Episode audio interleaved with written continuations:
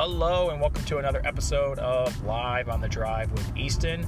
And today is Monday, October 22nd, 2018. So, before I dive into today's information, I want to go ahead and talk about things that happened over the weekend. Primarily, since we live in Northeast Ohio, we want to talk about sports. And so, if you have not had a chance, the Cleveland Cavaliers are back on the court. Um, no need to turn on the TV quite yet. They are off to a um, not a very good start, as we would like to call that. They have not won a game yet. So do bear with them. I am confident that they will make the playoffs as they are in the Eastern Conference. And the Eastern Conference is pretty weak this year. So bear with them. They should be okay. Ohio State Buckeyes also played on Saturday.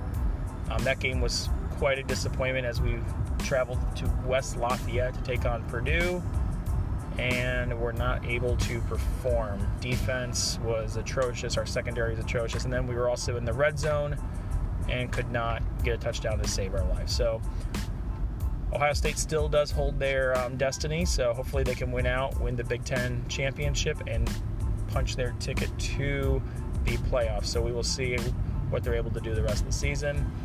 And if you had a chance, uh, the Browns, we watched the Browns last night as yesterday as well. Browns probably have played the most overtime games this year than any other team. And of course, they are losing pretty much every single one of them. So that's a little bit of a shame as well. Once again, they should have won yesterday. I think it seems like the uh, common theme this year, though, with the Browns. Should have, would have, could have.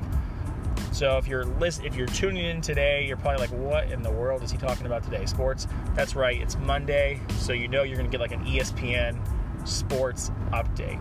So that's what happens on a Monday. So also the other thing that we're going to do is we're going to have like more, like I said, more of a focus. So on Mondays, what we're going to do is we're going to have Reflection Monday. Okay, and so it's kind of just thinking about something that either a has happened at school or just personally, and just talking talking that out and kind of reflecting on that, and then kind of bringing it back to the whole like a like a school perspective as well um, for educators. And so, I there's in today's first segment of um, Reflection Monday, there was a situation that happened on Saturday.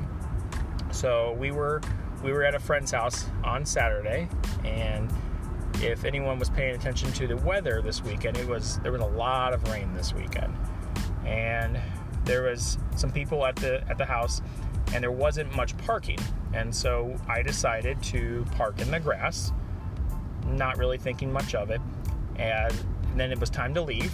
And so we are getting ready to leave. I put the car in reverse, and what happens? Wheels just start spinning. So I'm not able to back up onto the driveway, unfortunately.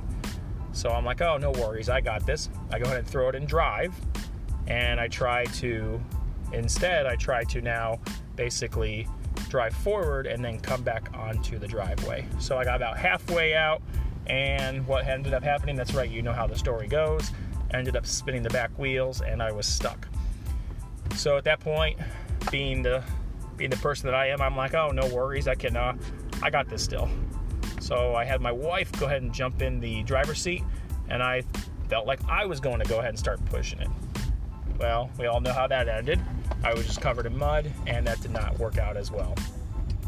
So there was a few other people at the at the house, so I decided to see if any of them could help give us a little push. Um, we decided we put a little bit of wood underneath to try to underneath the tire as well.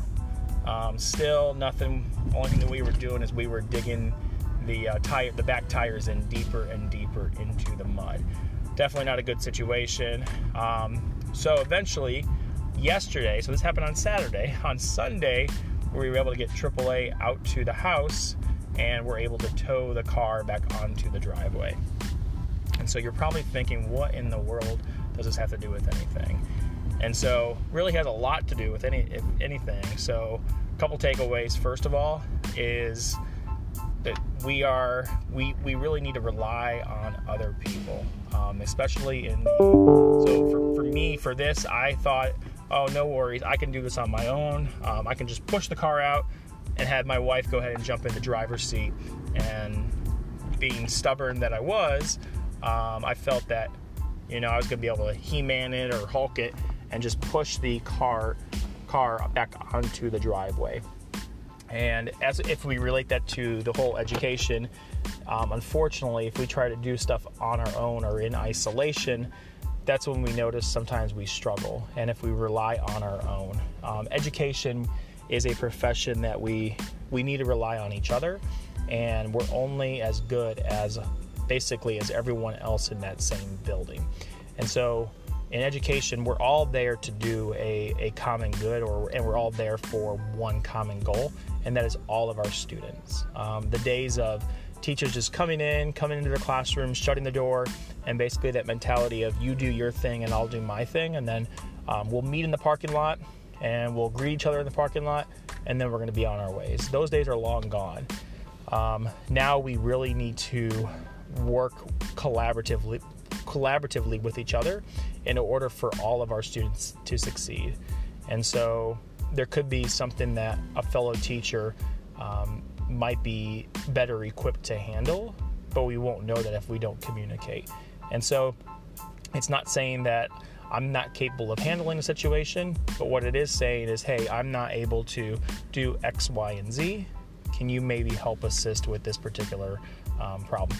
And what you'll start noticing is when a when a school and when a group of educators starts developing a culture of collaboration and building relationships with each other, what you will start to see is first of all that whole culture in that school will start to shift to a, a culture that everyone at our school is expected to do great things, both from the students as well as the educators. And if you can get that mindset going, that you will be in great shape. And so I challenge you to think about that. Um, so the next time you are parked in a situation and thinking that I got this, I can do it on my own, remember sometimes you might just have to uh, call AAA or try to collaborate and get some other people involved to help with a situation. Hope everyone has a marvelous Monday, and I will see you when I see you. Have a good one.